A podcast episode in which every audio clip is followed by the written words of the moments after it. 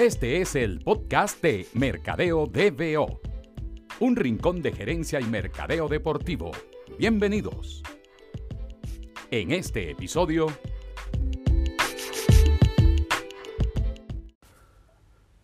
Bueno, amigos del podcast de Mercado BO, hoy quiero comenzar un pequeño ciclo dedicado al deporte femenino y tengo invitado a Xavi Bobé.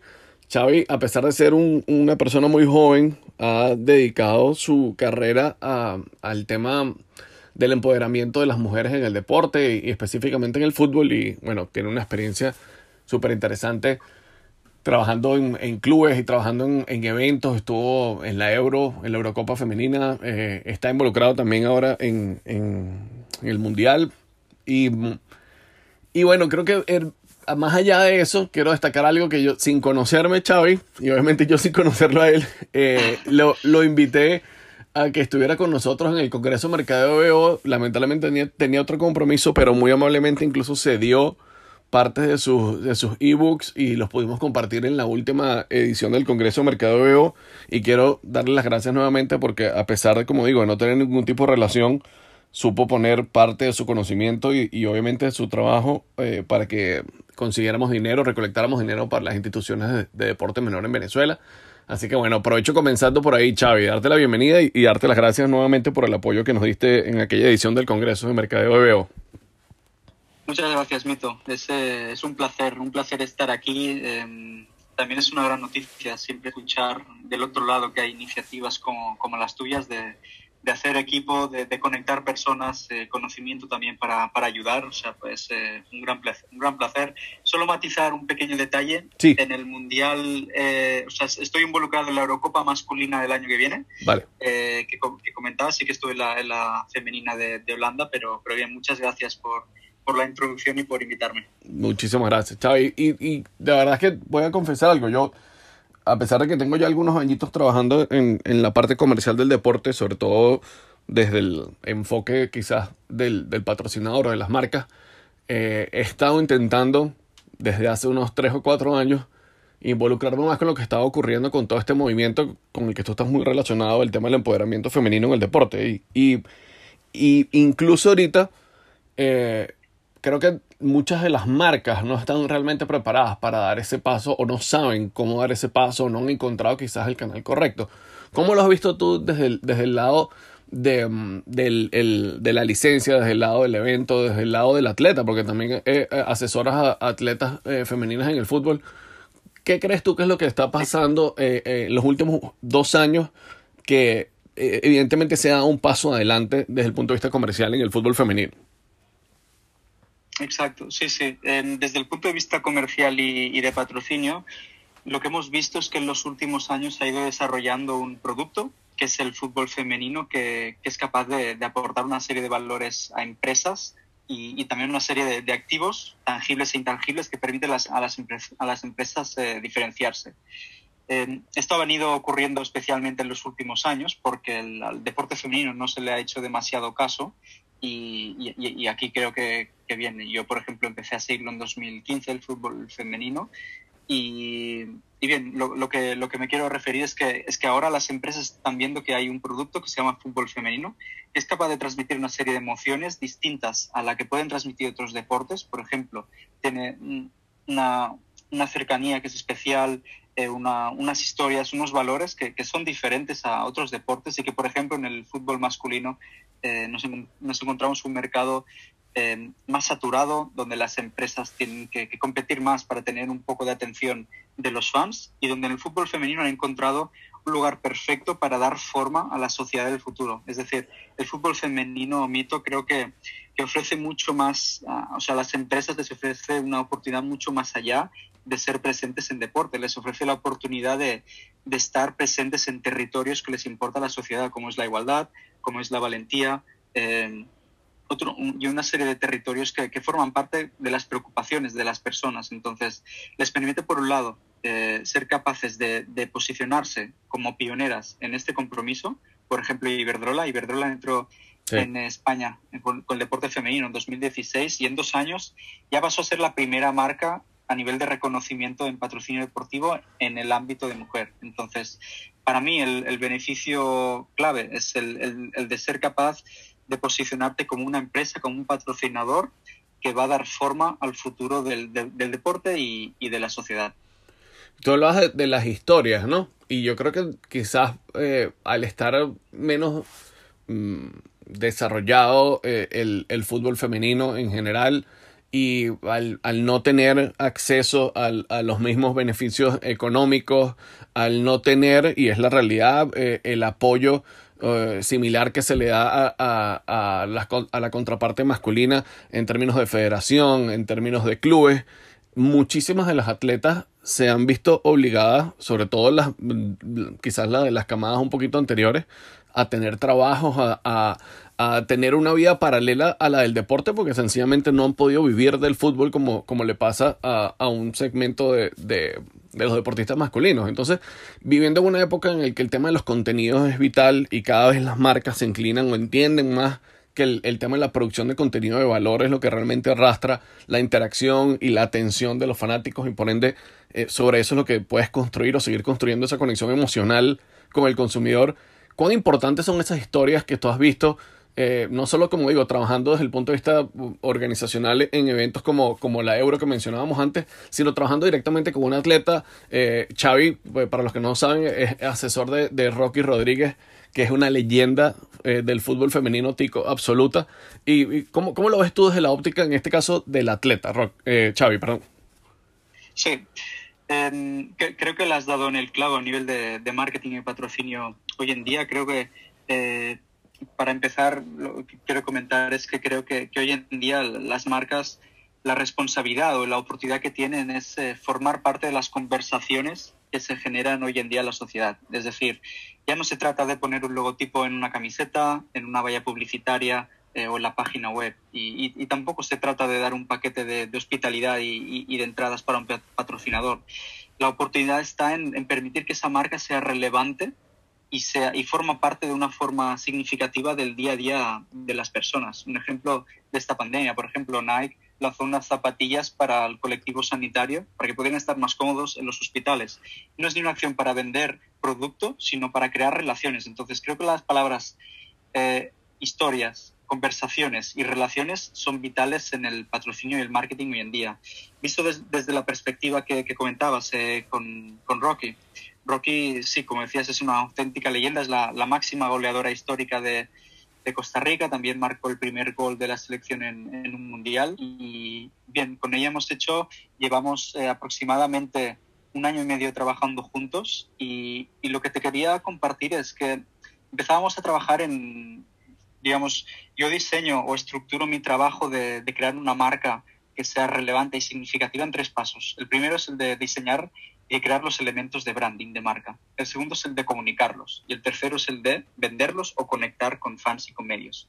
Pues en este 1 año y medio hemos estado con los 2 primeros puntos, que son los de crear los elementos de marca y después comunicarlos.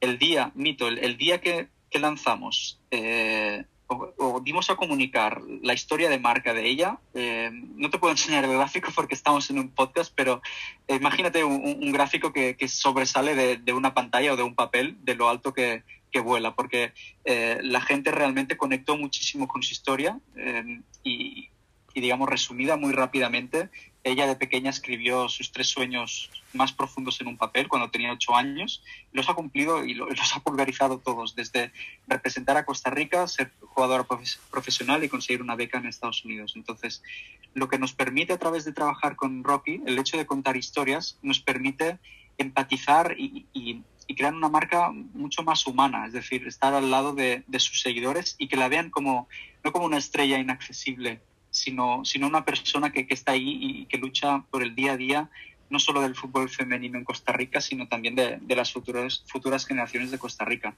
Y los números están ahí. De hecho, en este 1 año y medio hemos el promedio de likes en redes sociales se ha incrementado un 100% y el de engagement un 150%. Wow. Gracias a conectar con su historia.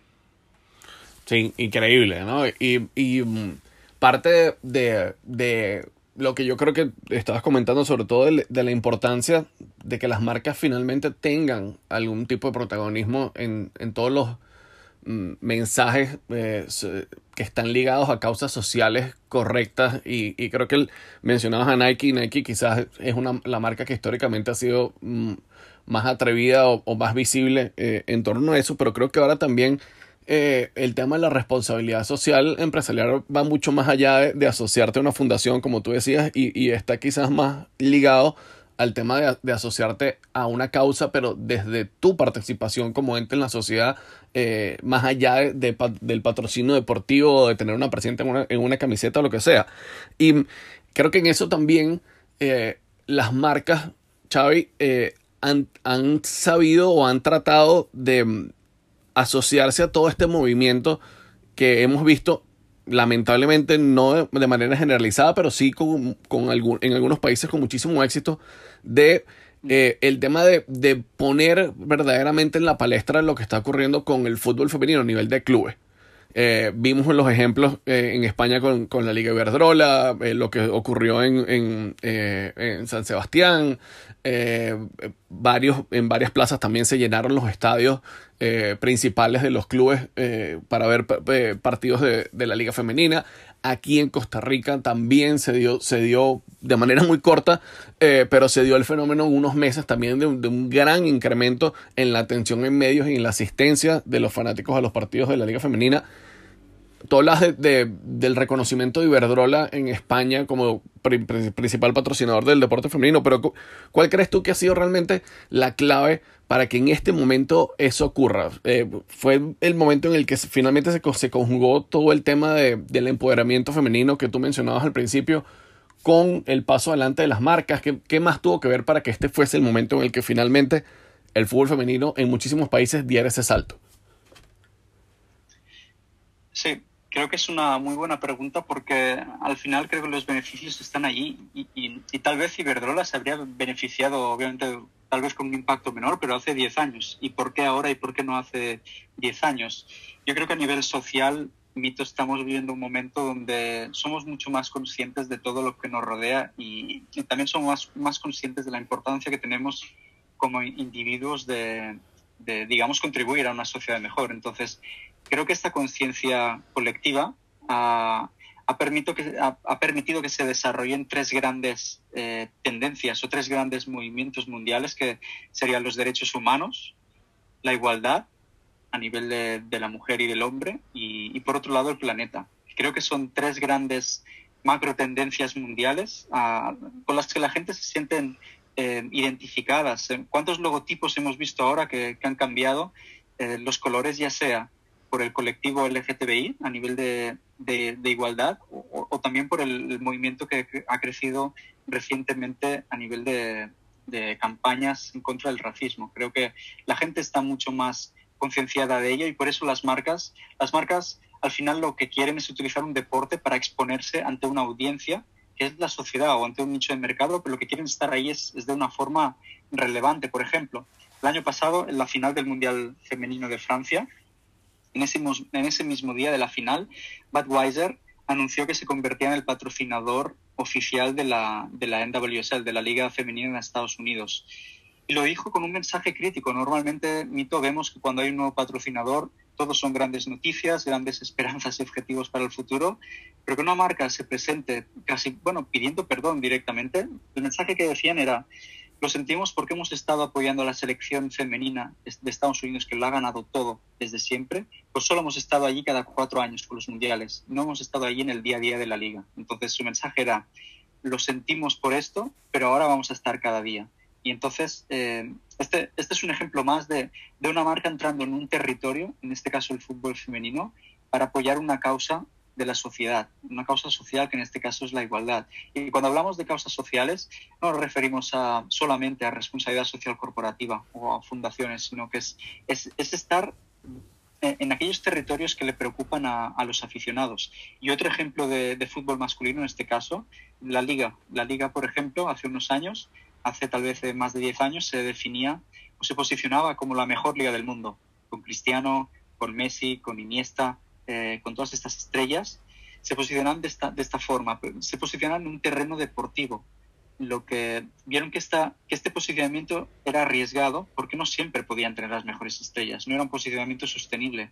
Entonces decidieron buscar un posicionamiento que fuera capaz de ser sostenible en el tiempo, que no dependiera del deporte y que pudieran estar al lado del aficionado. Y entonces el posicionamiento cambió, pasó a ser, no es fútbol, es la liga. Pasaron de deporte a entretenimiento. Entonces, al final es generar emociones. Puede ser igualdad, puede ser sostenibilidad, el planeta, derechos humanos, entretenimiento.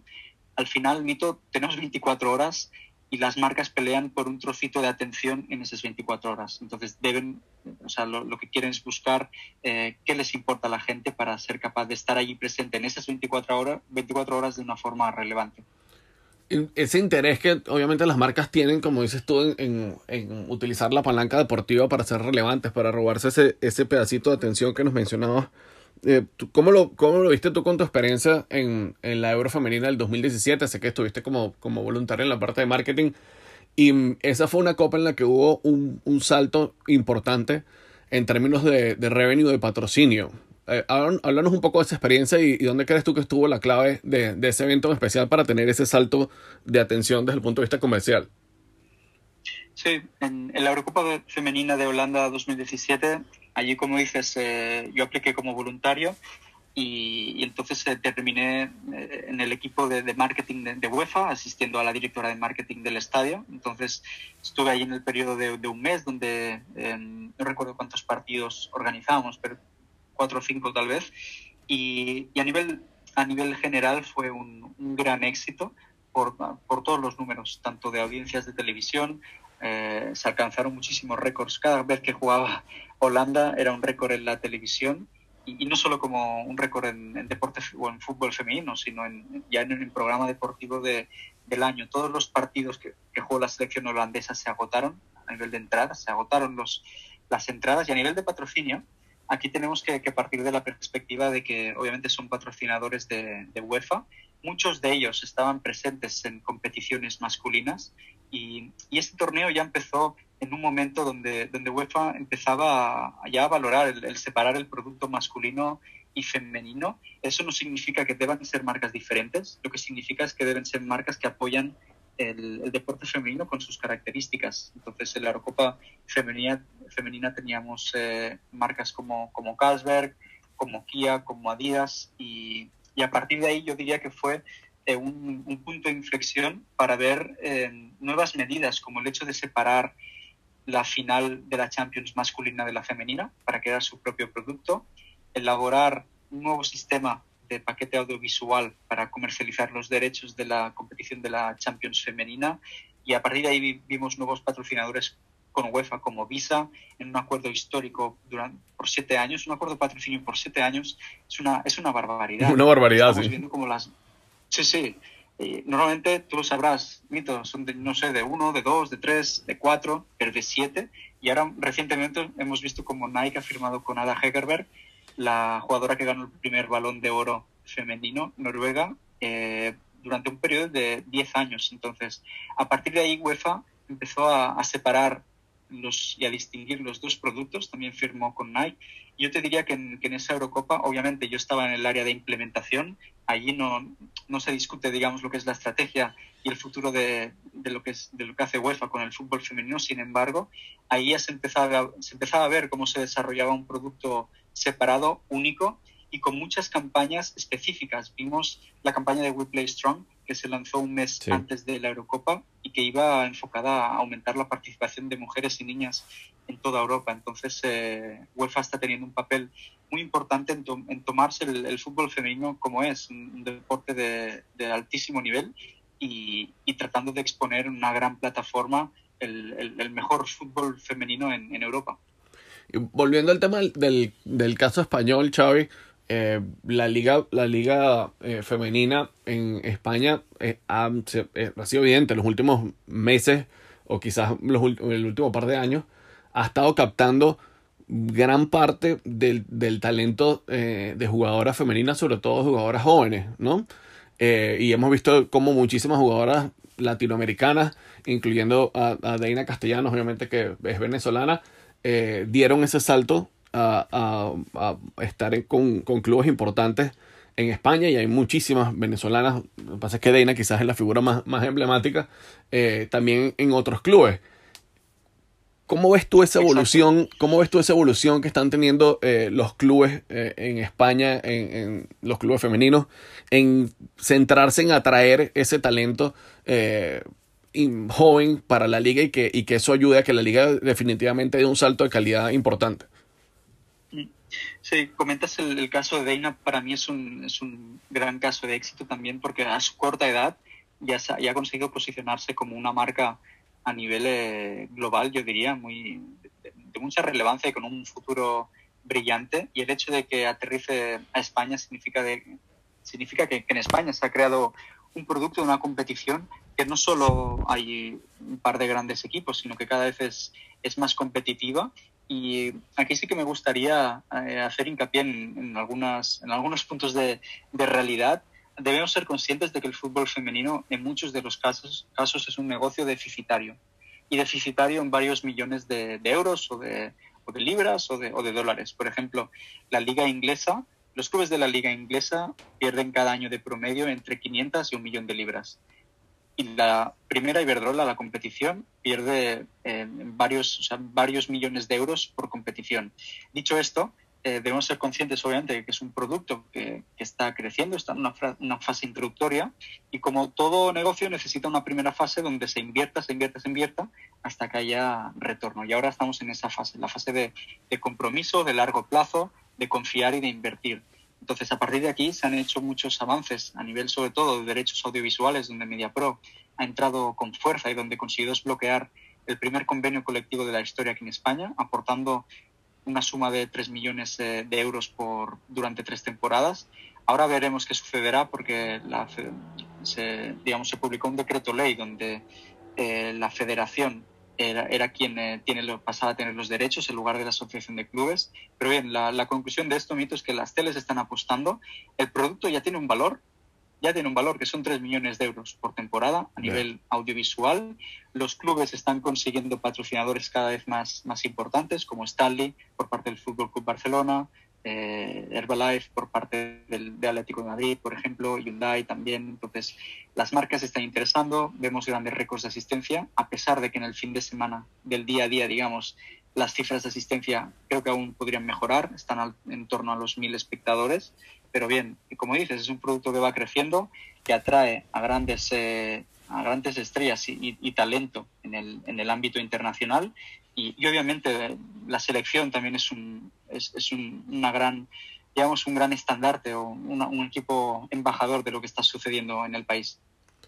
Y tú mencionas esas cifras, y para la gente que está más relacionada con la parte comercial del deporte y específicamente del fútbol, diría que son cifras irrisorias, Xavi, ¿no? O sea, unos derechos televisivos de una competición por 3 millones de euros, en comparación con lo que se paga por la liga masculina, es prácticamente nada, ¿no?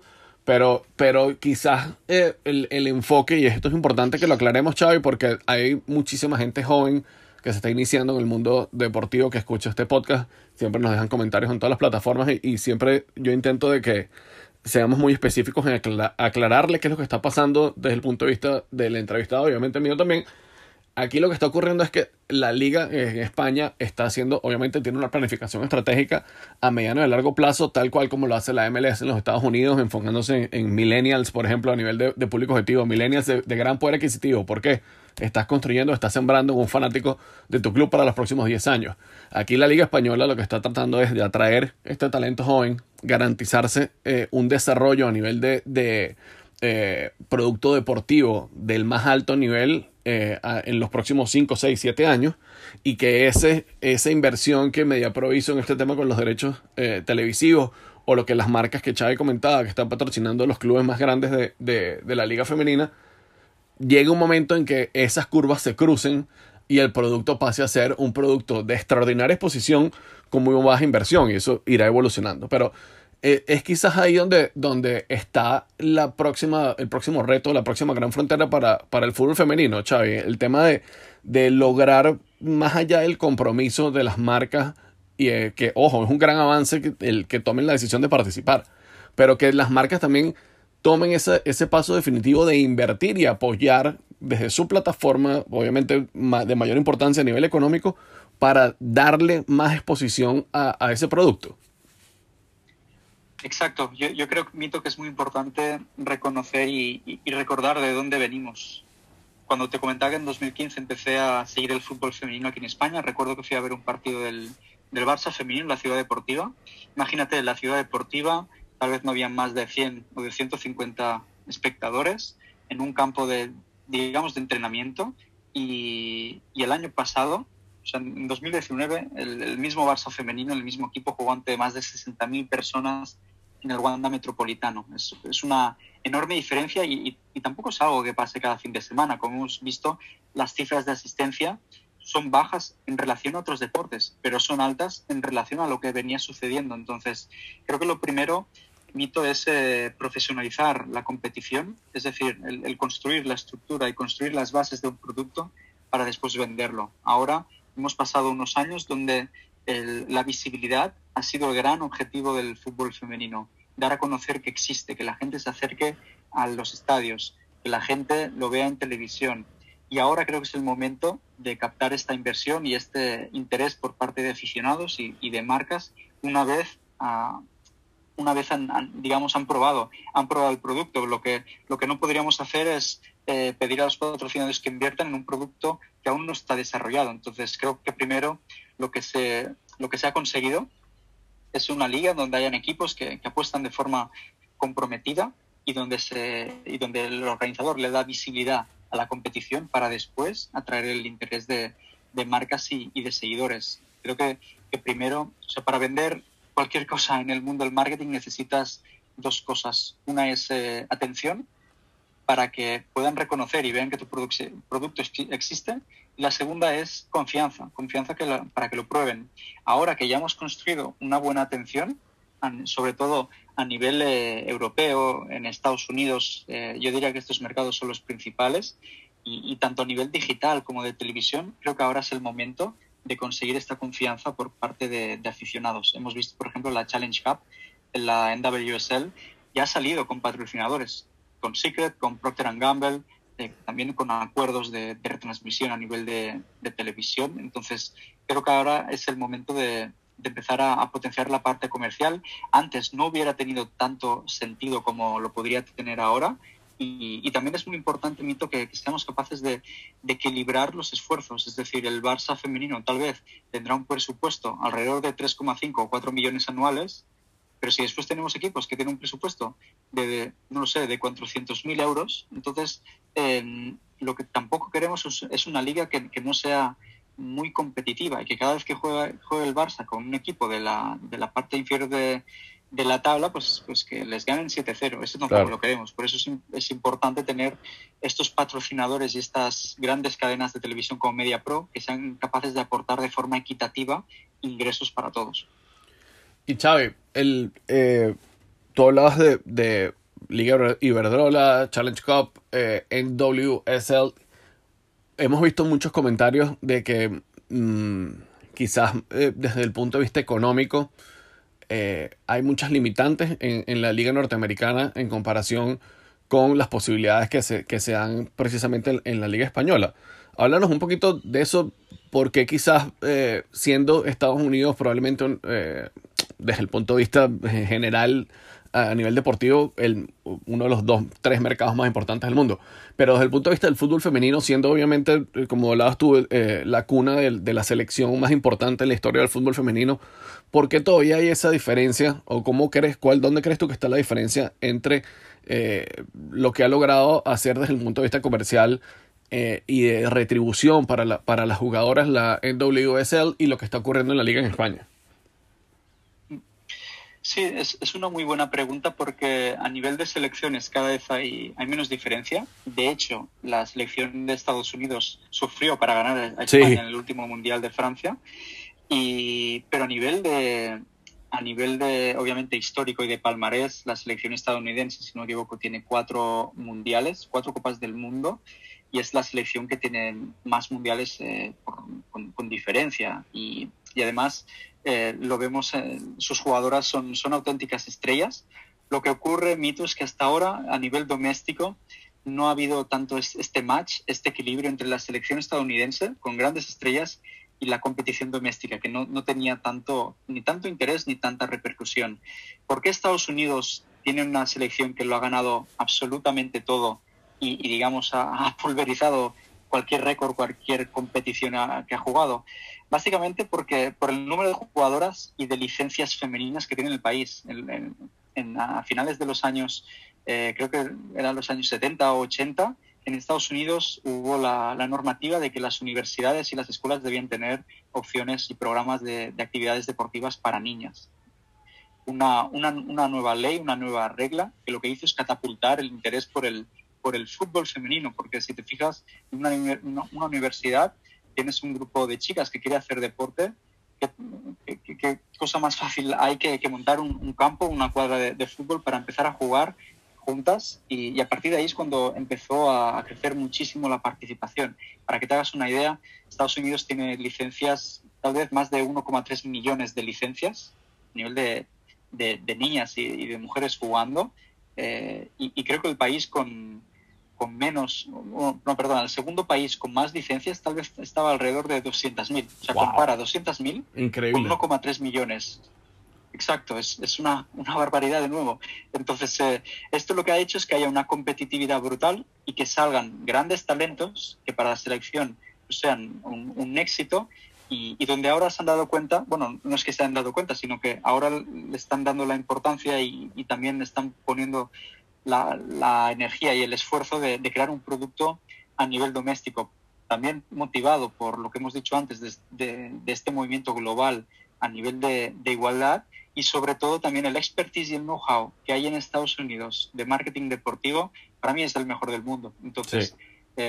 Vemos que hay, claro, una industria deportiva con un interés, con un conocimiento y con una experiencia que es sobresaliente a nivel de negocio y a nivel de marketing deportivo. Entonces, eso es lo que está permitiendo que también crezcan a pasos muy acelerados a nivel de marketing deportivo. Lo estamos viendo, por ejemplo, en Inglaterra también, con conocimiento y un legado como el de la Premier League. Hemos visto Barclays, por ejemplo, empezó a patrocinar, es el sponsor de la FA Women's Super League, de la Liga Profesional de Inglaterra.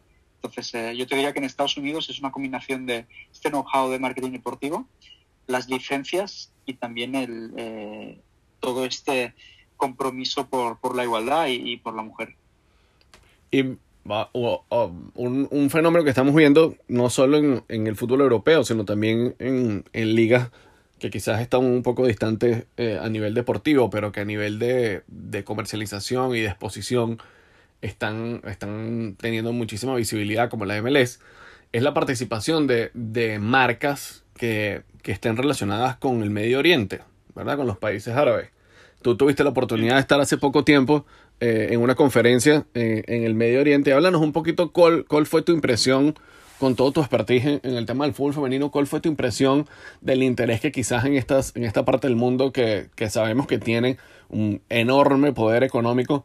¿Cuál es el enfoque que ellos tienen o cuál es la visión que tienen del fútbol femenino en el Medio Oriente?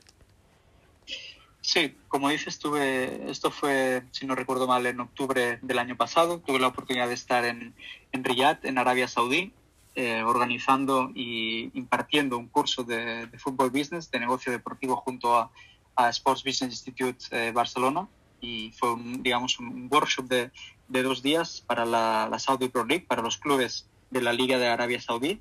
Entonces, allí se discutieron muchos temas de patrocinio, de digital, de fútbol femenino. Entonces, yo lo primero que percibí allí, Mito, fue la pasión que existe realmente por el fútbol. Tuve la oportunidad de asistir a lo que sería el clásico de allí, el Al-Nassr contra el Al-Hilal, y la verdad es que un ambientazo digno de un Barça-Madrid, y realmente se vive con muchísima pasión. Creo que eso es uno de los principales valores añadidos que pueden tener este tipo de mercados. Si hablamos de fútbol femenino, allí no hay una competición de fútbol femenino, de fútbol para las mujeres. Bueno, hasta hace poco fue cuando las permitieron incluso entrar en el estadio, ¿no? Exacto, sí. Yo, de hecho, en este partido lo que pude percibir es que en los corners, allí habían zonas habilitadas, zonas familiares que se les llamaban, para que pudieran estar las mujeres con los hijos. Creo que hay un dato muy tangible, muy palpable, que es que yo en todo el viaje no pude hablar con una mujer. No es que no quisiera ni que no pudiera, sino que no tuve la oportunidad, porque realmente el negocio o la parte más deportiva, el fútbol allí está dominado por hombres, y eso es algo que también debo decirte que al menos con las personas de los clubes con las que yo pude hablar, también mostraron un gran interés por el fútbol femenino. Y también es cierto que los últimos meses he leído anuncios de que van a crear una nueva competición de fútbol femenino. Entonces están empezando a dar los primeros pasos para que la mujer pueda tener un mayor protagonismo. En mi opinión, obviamente hay situaciones y también hay hechos que han sucedido que podríamos calificar de intolerables o de inadmisibles.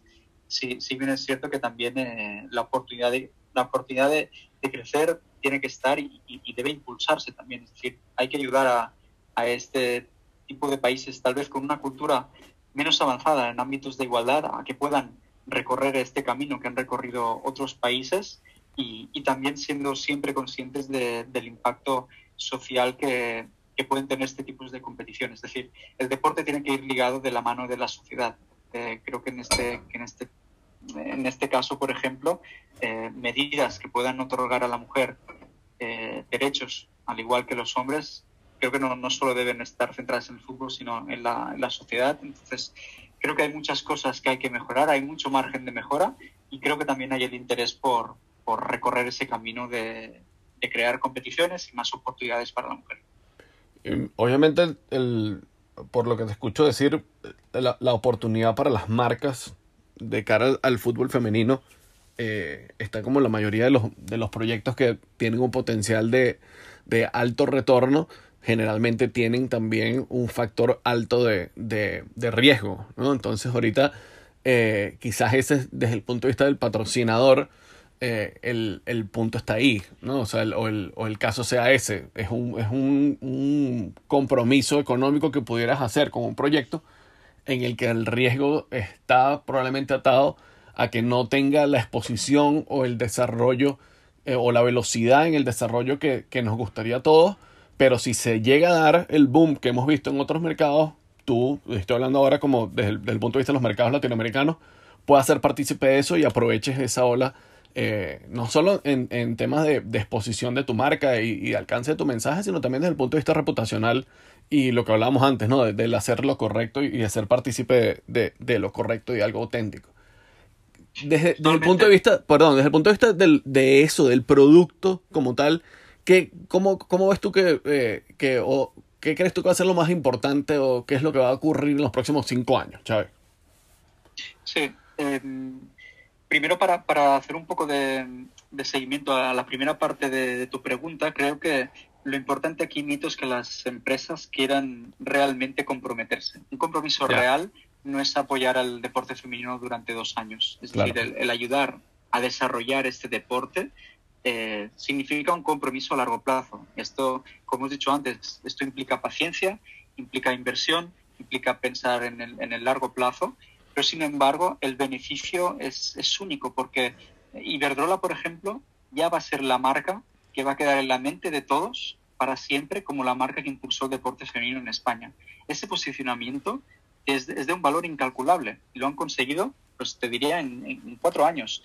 Es cierto que obviamente las marcas que vengan después, ese spot a nivel de posicionamiento ya está cogido. Entonces, creo que en Latinoamérica, sobre todo, hay esa oportunidad de que haya marcas pioneras, una cervecera pionera, una marca de automóviles pionera, una marca de sanidad, de seguros pionera, por ejemplo. Claro. Creo que esas son oportunidades de patrocinio que están ahí y que va a depender mucho del objetivo de la empresa. Si quiere empezar a exponerse en el fútbol femenino y empezar a facturar muchísimo, pues tal vez no será esa la oportunidad, o depende de cómo se haga. Por ejemplo, Nike el año pasado, gracias al Mundial, incrementó sus ventas a nivel mundial un 7%. Sí, lo de la camiseta de la selección americana fue una locura, ¿no?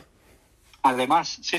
Además, como dices, fue la camiseta vendida en Nike.com, más vendida de la historia en un año y a nivel de fútbol. Entonces, creo que la oportunidad es a largo plazo y sobre todo, como hemos dicho antes, la oportunidad de crear relaciones que sean relevantes para los aficionados.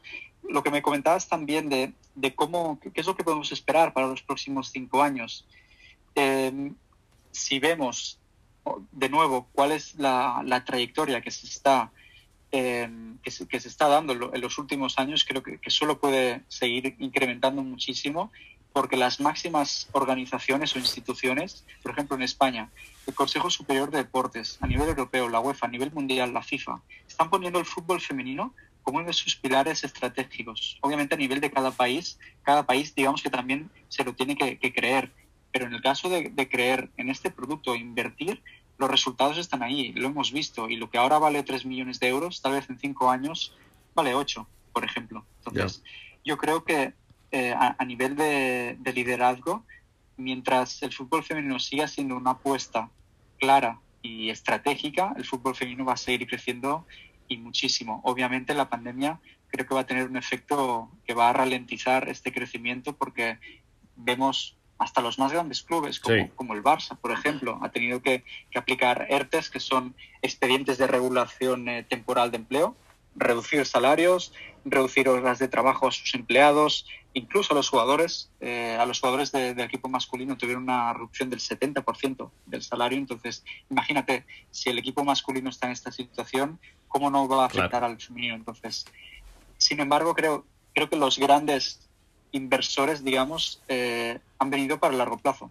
Esto es como cuando inviertes en un plan de pensiones. Sí. Tú inviertes a los próximos 30 años y si a los 2 años pues hay una crisis, pues no pasa nada porque tú has venido a largo plazo. Entonces, creo que los que han venido a apostar a nivel de televisiones, de clubes, de patrocinadores, de instituciones, los que han venido por largo plazo, creo que van a seguir y incluso si no, o sea, creo que aún pueden invertir más después de la pandemia. Y desde el punto de vista de los atletas, de las atletas, Xavi, tú teniendo esta relación tan cercana con Rocky, ¿qué oportunidades crees tú que se pueden presentar para un atleta con ese perfil igual en esos próximos 5 años? Sí, creo que será el momento donde las atletas van a tener la oportunidad de ofrecer estos micro nichos, estos micro segmentos. El marketing cada vez es más personalizado, lo vemos a nivel digital con 1000 tipos de funnels y de procesos de experiencia del consumidor, donde tratamos de personalizar todo lo que podamos vender. En Netflix, por ejemplo, ya te ofrece siempre un contenido súper específico para tus preferencias. Entonces, creo que las atletas, las jugadoras, van a ser estas plataformas, estas microinfluencers que van a permitir llegar a una audiencia súper específica. Por ejemplo, una marca que quiera llegar al mercado de Costa Rica con un interés por la sostenibilidad, por la igualdad, por las futuras generaciones, Rocky es una excelente plataforma para eso, por la audiencia a la que llega. Y recordemos, las jugadoras ofrecen la oportunidad de llegar a una audiencia, no de asociarse a ellas, sino de llegar a una audiencia, que es toda la gente que le sigue. A Rocky le siguen más de 120.000 seguidores en todas las plataformas y ya estamos viendo que hay marcas que próximamente vamos a ver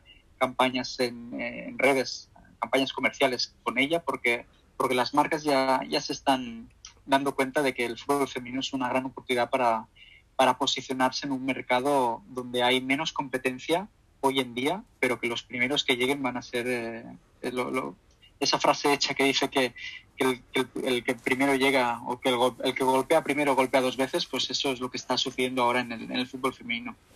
Xavi, va a terminar este episodio del podcast. Siempre hago algunas preguntas un poco más personales, como te digo, siempre enfocados en lo que creo que podemos aportar los que ya estamos en el mercado deportivo a estos jóvenes y estas jóvenes que se están iniciando en esta área, en el área comercial del deporte.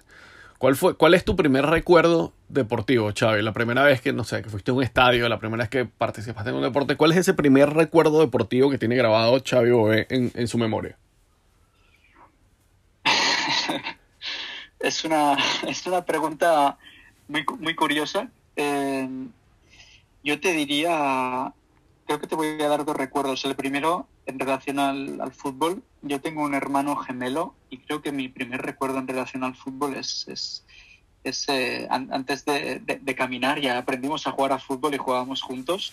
Creo que ese es el primer recuerdo a nivel personal con el fútbol y a nivel de vivirlo, ya sea a nivel de equipos, de competiciones. Recuerdo empezar a seguir el Barça de cuando estaba Guardiola, Xavi, Rivaldo, esta generación, y verlo en familia. Y también recuerdo los mundiales, estos grandes acontecimientos, verlos, pero todo por televisión. Después ya tuve, cuando ya era mayor, ya tuve ya la suerte de poder vivirlo en primera persona, pero mis primeros recuerdos son practicándolo y viendo por televisión este gran espectáculo que en el que se ha convertido hoy en día. Hay gente que dice que es más marketing que fútbol. Yo creo que, bueno, tal vez depende del caso y depende de la opinión. Sin embargo, creo que estamos en la industria del entretenimiento, no del deporte. Cuando vemos un partido, a veces podemos elegir mito entre ver una serie como La Casa de Papel o un partido. Sí, señor. Entonces es entretenimiento y creo que va a seguir por esa línea. Entonces, sí, mis recuerdos serían desde practicarlo hasta verlo por la televisión. ¿Y cuál fue tu primer trabajo en el deporte, Xavi? Sí, mi primera experiencia fue... Yo estuve estudiando el último año de carrera de marketing en Inglaterra y allí tuve la oportunidad de ayudar a una asociación que se llama Plymouth Special Olympics, que organiza eventos y competiciones para personas con discapacidad. Y ahí tuve la suerte de poder estar ayudando a organizar estos partidos, estos torneos. A nivel profesional, cuando terminé mi carrera de marketing, tuve la suerte de empezar a hacer mis prácticas en el Nástic de Tarragona, un club de segunda división en España. Y ese fue mi primer trabajo y mi primer MBA o máster en el mundo del marketing deportivo. Siempre le pregunto a las personas que, como te digo, ya están trabajando en el deporte, cómo consiguieron que se les abriera esa primera puerta. Y en los últimos episodios hemos tenido la oportunidad de hablar con Alex Elorriaga, que es el director de Business Development del Inter Miami Club del Fútbol, el club de Beckham, ahora en la MLS. Estuvo también con nosotros en el último episodio Daniel Prat, que es el manager de ticketing del Girona. Y ellos ambos...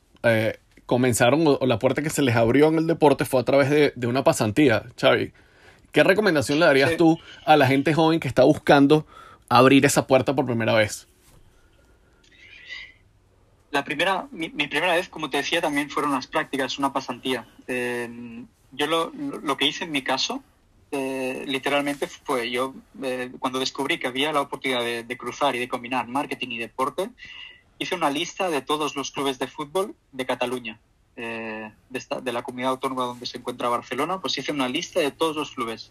Empecé a contactar con ellos para hacer mi pasantía allí. Qué bueno. Y entonces el Nástic de Tarragona fue el que me dijo, sí, ven para acá para hacer tus prácticas, y allí tuve la primera oportunidad. Yo lo que recomendaría es que nos especialicemos en solucionar problemas. Es decir, el club no se debe hacer la pregunta de por qué te quiero contratar o por qué te necesito, sino tú les tienes que ya contar directamente qué te voy a ayudar yo a solucionar, a generar más ingresos de patrocinio, a conectar con tus seguidores en las redes sociales, a ofrecer una mayor experiencia en los partidos, por ejemplo. Creo que debemos identificar estos problemas y especializarnos en ser solucionadores de problemas, porque entonces es muy diferente el acercarnos a un club y decir, oye, estoy buscando hacer una pasantía, ¿qué tienes para mí? Esto es muy diferente a decir, oye, he estado analizando la liga, he estado analizando tu club y he visto que hay estas oportunidades, yo te puedo ayudar, esto te va a generar este engagement, este retorno, estos ingresos, o simplemente te puedo ayudar yo de esta manera a resolver este reto que tú afrontas en el día a día. Creo que hay que aportar valor, y este debe ser el enfoque. Es lo mismo con el patrocinio. En lugar de ir a una marca y decirle, oye, que necesitamos patrocinadores, ¿quieres patrocinar? Creo que es este enfoque incorrecto. Lo estoy así resumiendo como muy...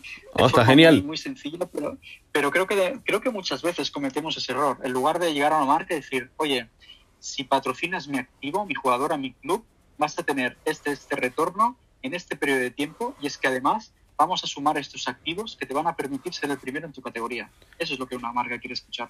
Totalmente, yo te lo digo desde el punto de vista del patrocinador. Es generalmente las propuestas que yo recibo que logran llamarme la atención son precisamente las que llegan con un plan ya hecho y que como dicen en España, la que por lo menos se curraron el ver en qué está metido mi marca, cuáles son los intereses de mi marca y cómo pueden adecuar el producto, ya sea un equipo o un atleta, qué pueden hacer esas herramientas por mi marca viendo lo que yo estoy haciendo en el mercado. Y creo que eso es clave. Por lo menos lo que me ha tocado a mí, tanto en mi trabajo anterior como en el actual, al momento de decidir sobre participar en un proyecto deportivo como patrocinante o apoyar a un atleta, siempre ha sido clave que por lo menos me demuestren que entendieron qué es lo que estamos haciendo nosotros y qué nos van a aportar. Y finalmente, Xavi, tus redes sociales, creo que lo mencionamos varias veces en el podcast, la importancia de los canales propios de los atletas, todo el alcance de Rocky, que es descomunal. Me imagino que la penetración de ella en el mercado aquí en Costa Rica tiene que ser importantísima. ¿Cuáles son tus redes sociales? ¿Cuál es la que más utilizas para compartir contenido ligado al tema del fútbol femenino? Y nada, y tu mensaje final para toda la gente que está escuchando este episodio del podcast Mercado de BO. Perfecto, sí, bien, me pueden encontrar tanto en Instagram, en Twitter, en LinkedIn, buscando Xavi Bobé, B-O-V-E, y Xavi como el exjugador del Barça. Yo sobre todo les diría que echen un vistazo a mi blog si quieren saber más de fútbol femenino. Allí encontrarán más de 300 artículos sobre el negocio del fútbol femenino, 7 ebooks también, y un mensaje final.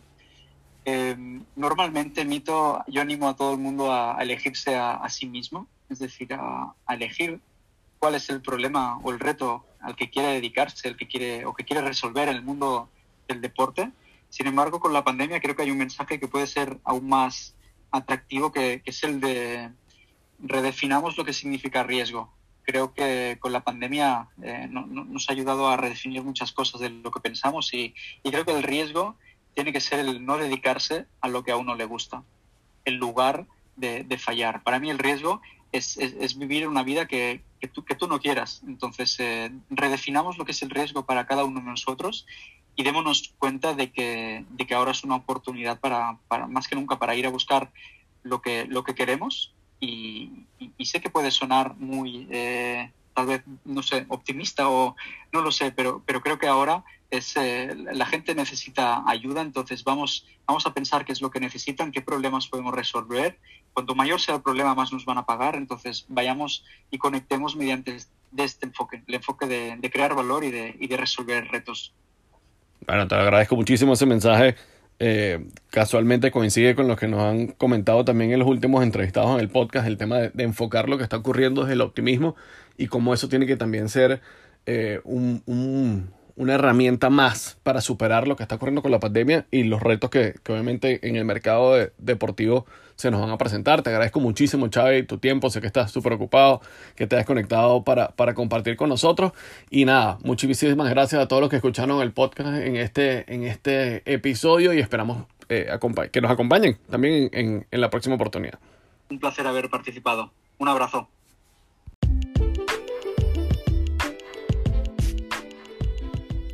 Gracias por acompañarnos. Te esperamos en el próximo episodio con más ilusión que fanático guairista en diciembre.